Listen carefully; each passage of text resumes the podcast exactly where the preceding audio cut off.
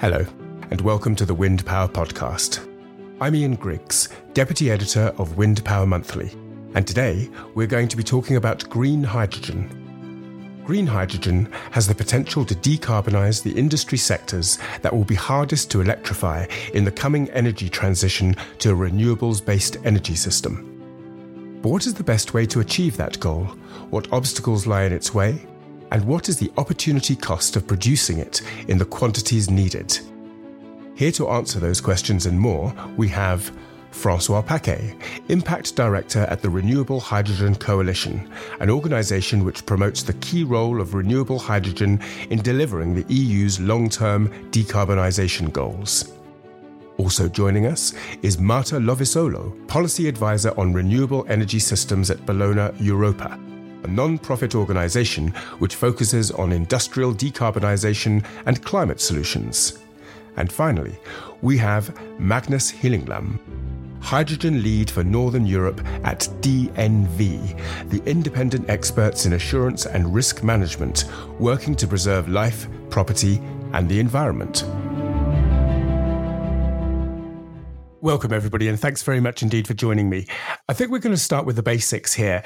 Could you, Francois, perhaps quickly explain how green hydrogen is produced, in particular using wind power? So basically, uh, renewable hydrogen is produced using renewable electricity from wind, for example, via a process called electrolysis. And through electrolysis, we split water into hydrogen and oxygen. And the hydrogen then is used in various sectors for deep decarbonization. Marta, perhaps you could uh, give us a steer on what's the point of producing green hydrogen at all? What can we use it for? Currently, hydrogen contributes to climate change because today we make hydrogen from fossil fuels and um, its production generates emissions. It's one of the many sectors we need to decarbonize, and green hydrogen, we need to produce hydrogen from renewables to first and foremost decarbonize these existing needs that we have for hydrogen today. After this, if there is surplus of hydrogen, there's plenty of other sectors that can actually benefit uh, from hydrogen for their decarbonizations. Uh, we're talking about hard to abate sectors in industry, such as uh, uh steel or high temperature processes like making glass or making ceramics, and also long distance transport, so maritime shipping, intercontinental avi- uh, aviation. I'm going to ask all of you really what your individual assessments are of the potential for green hydrogen in terms of helping to decarbonize industries and contributing towards achieving net zero. Magnus, do you want to kick us off on that? Yes, uh, our assessment is that uh, hydrogen should only be used where electrification is not possible due to energy efficiency. And um, in DNV, we forecast the potential for green and blue hydrogen and low carbon hydrogen to be about three times as high in 2050 as today and uh, we might need three times more to achieve net zero. Francois, have you anything to add? Well, for us, renewable hydrogen is very much the missing link that allows to bring renewables where renewables cannot go in those sectors that cannot be electrified.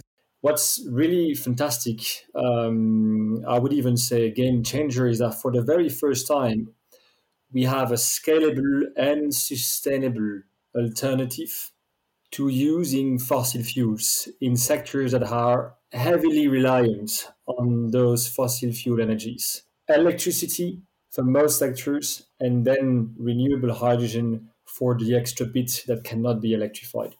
Marta, do you have anything to add uh, on this? Hydrogen has a role to play because there are sectors that cannot be directly electrified. But it, this second part is important.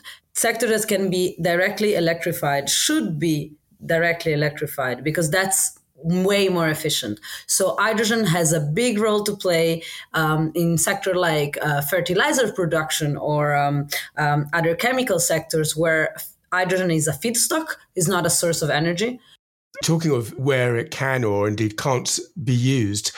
There have been some limited trials of green hydrogen for use in home heating in the UK, in Germany, and in the Netherlands. Magnus, what, what do you think about green hydrogen for use in home heating? Yes, uh, we are part of several trials for using hydrogen for home heating. Uh, we have even built a row of terrace houses in Spadeadam, close to Newcastle, to test the heating systems with hydrogen. Uh, in most cases, electrification with heating with heat pumps is the most cost and energy efficient way for decarbonization. But in some countries with the high quality gas pipeline system, it could be more uh, cost efficient uh, for the society to develop uh, or repurpose the gas grids than building more power grids. Um, but of course, it has to be safe. Do you think, in terms of public opinion, people would be comfortable with the idea of green hydrogen flowing around their homes to heat it? What, what do you think of that, Marta? The key issue here is not even safety, it's availability of resources to uh, produce the amount of hydrogen that you would need to substitute gas in the grid.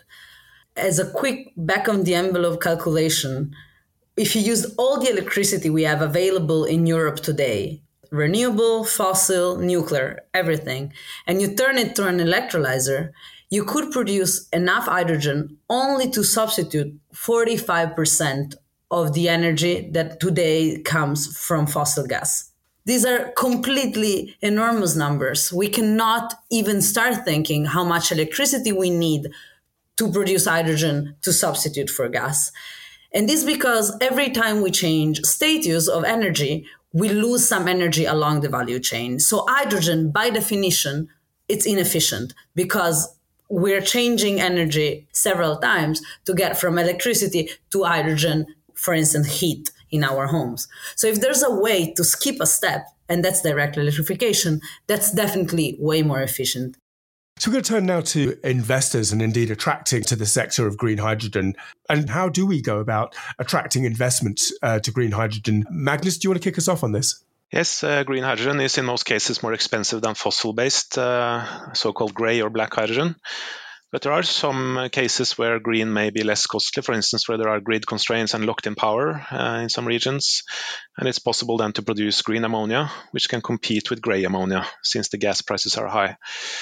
Uh, but I would like to add that it's really important that the medium and larger pilots now demonstrate safe and efficient operations in the coming years, and that the support schemes together with taxes on fossil hydrogen work together for some time to scale the industry.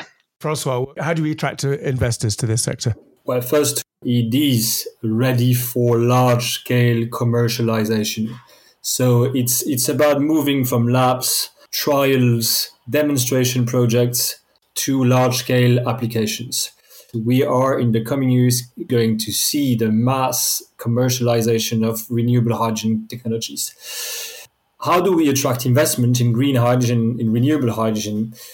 The current obstacles that we face are rather linked to the regulatory uncertainty that we face, and of course the costs, as uh, mentioned by, by Magnus.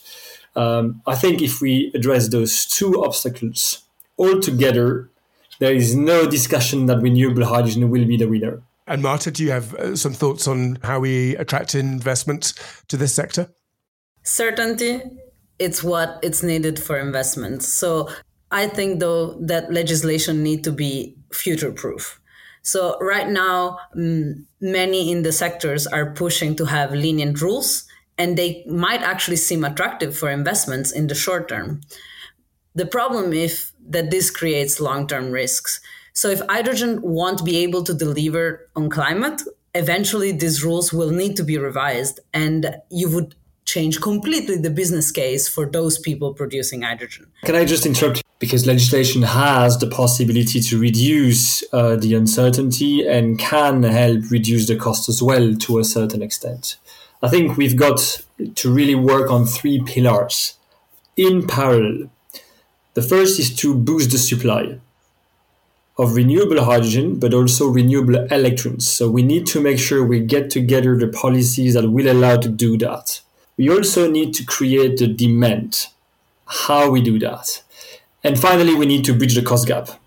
If we manage to do that all together, we will make investments unlocked for renewable hydrogen how should governments resolve the stalemate for investors that there are currently no big buyers of green hydrogen? we have to create the market indeed, and this is done by setting targets, mandating some sectors to buy renewable hydrogen in priority. We are talking first and in priority about those sectors that are consuming renewable uh, hydrogen today. This is really where the priority should be. There is already a demand in those sectors, and the demand is quite huge. We consume in Europe every year about 10 million tons of hydrogen, uh, roughly. So there is this demand that we can directly shift to renewables. Is it now a question that governments need to mandate to certain businesses which are consuming vast amounts of hydrogen in, in Europe? Is it time now for the EU or member states to mandate to industries that they have to use green hydrogen instead of, say, grey hydrogen or blue hydrogen? Look, the time is now. Uh, we see that the climate crisis year after year is becoming worse it's time that we make the right investments. We only have a window of 30 years or less to really get the technologies that will bring deep decarbonization. The, the investments that we do today will last for 25 years or so. So we need to send the signal to industry and this is why setting targets for consuming renewable hydrogen in those key sectors where we see no alternative is the right thing to do we are calling European authorities to get their act together. Uh, this is the question of leadership here, because what is being set in Europe will set the level of ambition for the rest of the world. We are in a race for clean technologies. The race for clean technologies has become an economic imperative. Magnus, what role do you think using mechanisms such as contracts for difference, what role can they play in driving investment? Well, contracts for difference can enable that uh, hydrogen production, first of all, but also storage, transport, and new use can have the same learning rates as we have seen for solar, wind, and batteries the past 10 to 20 years. So, if the CFDs can work for a sufficiently long period, with both with the necessary volume and time, uh, while the fossil hydrogen have an increased emission cost, then uh, renewable hydrogen can start competing with fossil. And uh, we see that there are some mechanisms now that are beginning to work, both with uh, EU funding and also the new hydrogen bank, Hintco, uh, which will match producers uh, and off-takers with supporting the difference. Could you explain the hydrogen bank? I'm not clear on this one. It's a foundation that now has issued different lots for both uh, e-fuels, ammonia, and e-methanol, where producers can kind of bid uh, for how much volume they will provide to a certain price. And uh, this bank has a maximum price level that they can support. So now, within the next weeks and months, uh, that system is trying to match the producers and the off-takers and paying the difference. Marta, do you have a view on what role contracts for difference can play in driving investment? green hydrogen in the foreseeable future will be a limited resource. There's plenty of different industry that will be competing to receive this resource. And so for me, contract for difference can be very useful to actually bring that hydrogen to those sectors that have no alternative decarbonization pathways. So if public money is to be used to support hydrogen production and consumption, this should go to those sectors who actually need it to decarbonize in the most efficient way and not to those sectors that can just pay the most. Anything you wish to add, uh, Francois, on this? The key challenge to renewable hydrogen is the cost, beyond also um, regulatory uncertainty. And this hydrogen bank, announced by Ursula von der Leyen, the president of the European Commission, comes very timely. For it to be a success, we need to ensure three things simplicity, speed, and scale. Only a simple system can compete with other regions in the world uh, and what they are putting together at the moment. I'm thinking, for, the, for example, to the uh, US Inflation Reduction Act. We are calling for an EU wide supply side fixed premium of X euros per kilogram of hydrogen um, and is for, for renewable hydrogen and its derivatives produced to bridge the full cost gap between the price of production by suppliers and the price that off-takers are ready to pay. As simple as that. And this support would be granted for a certain period of time, say 10, 15 years, to bring certainty. The scale is about the amount. The amount of money put together behind this bank to make sure that we really can achieve the 50% target uh, of renewable hydrogen offtake in industry. We know that we need 50% to be uh, renewable hydrogen by 2030, assuming that those targets being negotiated will be adopted. We need the money to be put on the table. At the moment, what we have seen in terms of money led out is not matching the amount of money required to achieve the target. Speed is also key. We need this bank to work uh, by the end of this year, if possible. We know that the European Commission is working hard to make this happen. We cannot delay this further. Others are moving much faster than us in the world. If we don't do this, we will lose the leadership that we have. Francois, you mentioned a price of X euros per kilogram of green hydrogen. Dare I ask, is there a ballpark figure that people like yourself have in mind for what that X figure should be?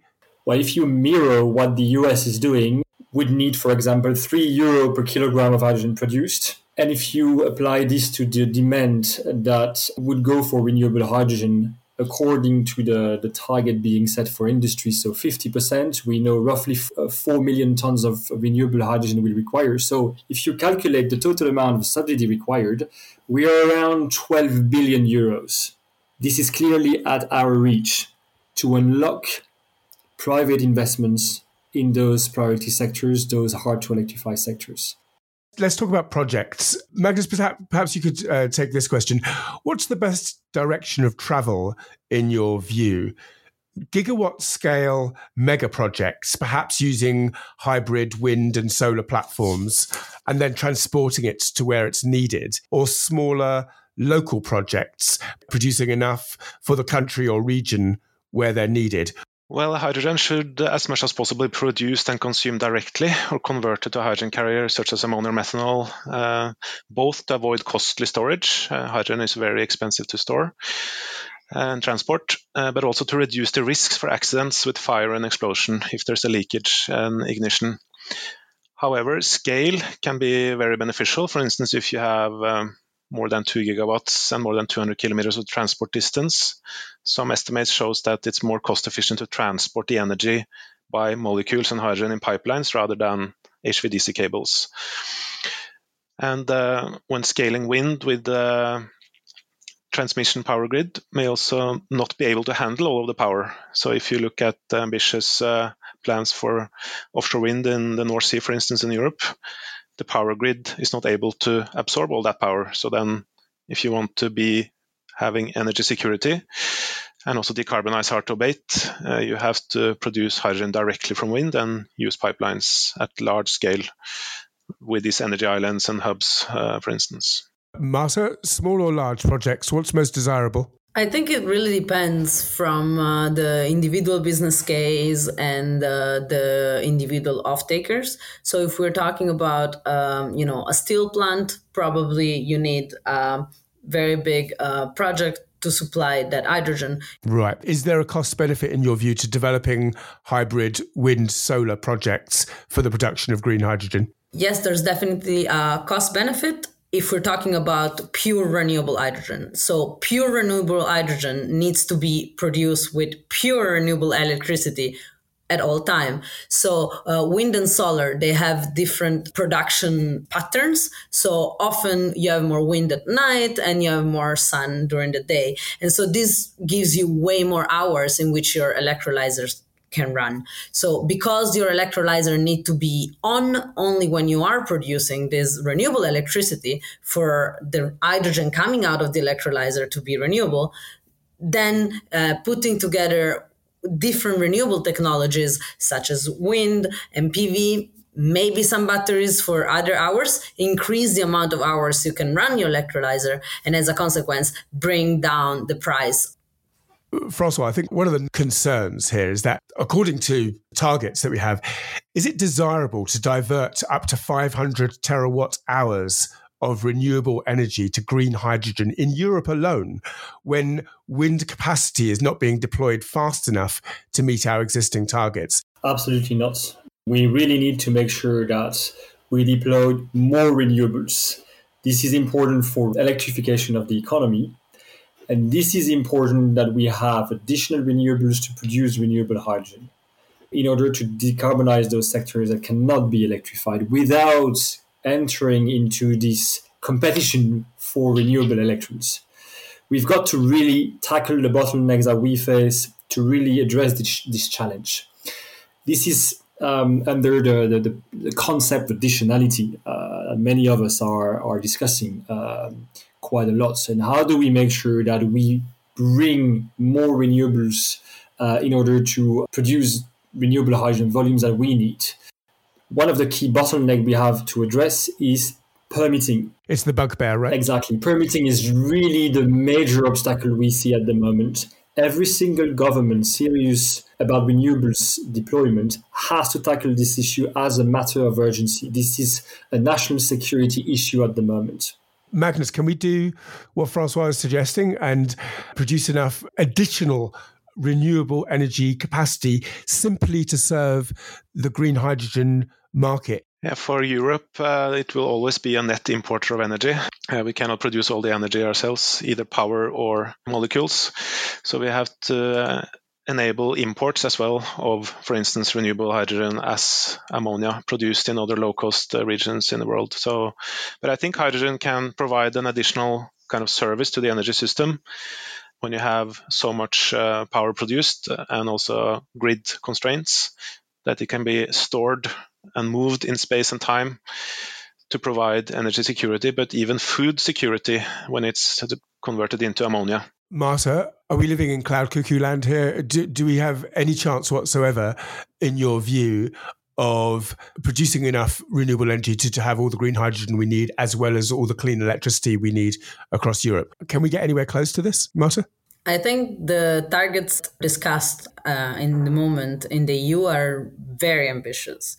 Now, the question is are they too ambitious? And I think time will tell.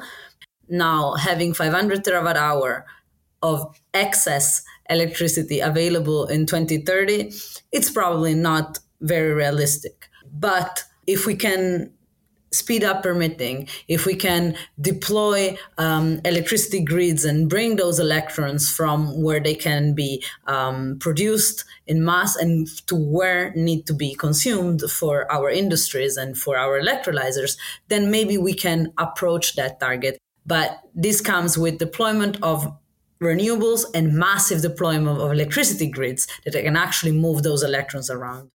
Francois, un- under the Repower EU package, the European Commission proposed a target of 10 million tonnes of domestic renewable hydrogen production and another 10 million tonnes of imports by 2030. How realistic do you think these targets are, and what needs to be done first to achieve them? Yeah, so indeed, the targets are very ambitious. Um, and this is why, if we want to make this feasible, uh, taking a priority approach towards the um, deployment of renewable hydrogen in priority sector is so important. Let's not open the tap for any sectors, especially in this early phase, when we have scarcity of renewable electrons uh, to cope with the decarbonization needs of the economy. So this priority approach allows to reduce the pressure on electricity grids, allows to reduce the need for renewable electrons in order to really cope with the sectors that have no alternative. Now, if we really want to make this happen, we really have to talk about the bottleneck very seriously. It took us four decades to get the first terawatt of solar energy on the grid. It will only take three years to get the next one. That tells you the magnitude of change that is coming up. And I'm fairly confident that uh, this learning curve um, that, that took several years for renewables to come uh, on the grid will apply from the start with renewable hydrogen. We will not have to wait that long. Permitting will have to be faster, simpler, but I think the mindset is coming. And then we need to really address the value chain, which have to be capable of catering for the enormous demand coming up for renewables we need to be capable of building the wind turbines, building the solar panels, building the electrolyzers. We urgently need to massively train people into those jobs. And this is an opportunity for Europe as well.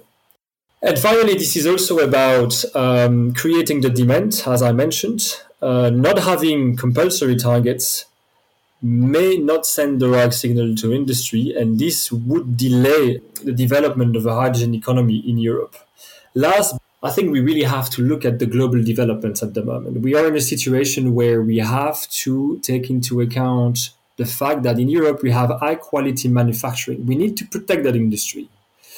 It's about really bringing sustainability standards elsewhere in the world so that our industry can compete fairly with the rest of the world. That's broadly optimistic, Francois, which I mean, I, I, like a note of optimism on the Wind Power podcast, actually.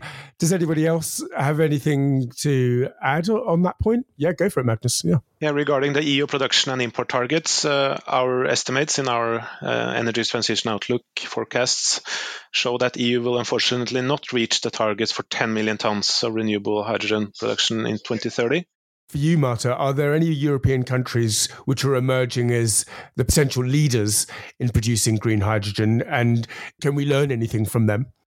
Countries with a very big potential for renewables are the countries that will have a big potential for renewable hydrogen because you need those electrons to produce the hydrogen. So I'm thinking about countries like Spain, um, Portugal, where there is um, a big potential to deploy uh, renewables and where governments are investing in that direction.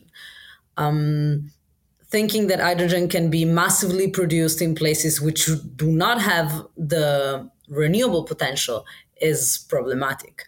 Are there any leaders for you, Magnus? These are the countries to watch. These are the countries which are showing leadership. We also see that Netherlands and UK and Germany, which are large users and also have an advanced uh, gas grid, can take a leading part. Uh, for instance, Denmark might play a hub after the Esbjerg uh, uh EU uh, declaration with the energy islands and the import corridors both in the North Sea and the Baltic Sea. You mentioned, Francois, the need to for us to avoid energy shocks created by geopolitical events. What role can green hydrogen play in helping Europe to wean itself off Russian energy in general?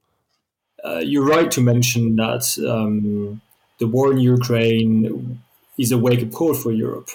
We now see the consequences, for example, in countries like Germany, uh, heavily industrialized, that are heavily dependent on natural gas imported from Russia.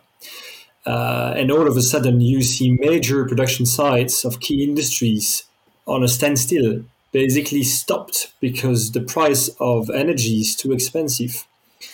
So, ramping up renewables, be it electricity or renewable hydrogen, is of utmost importance. We really have to bring that back. And numbers are quite staggering. It's estimated that um, deploying renewable hydrogen according to the targets proposed assuming that they will be uh, adopted, would reduce uh, the consumption of natural gas uh, of 35 billion cubic meters. Renewable hydrogen can become a solution to a relatively short term scale uh, if we put together um, the means and efforts to tackle the obstacles that we discussed earlier.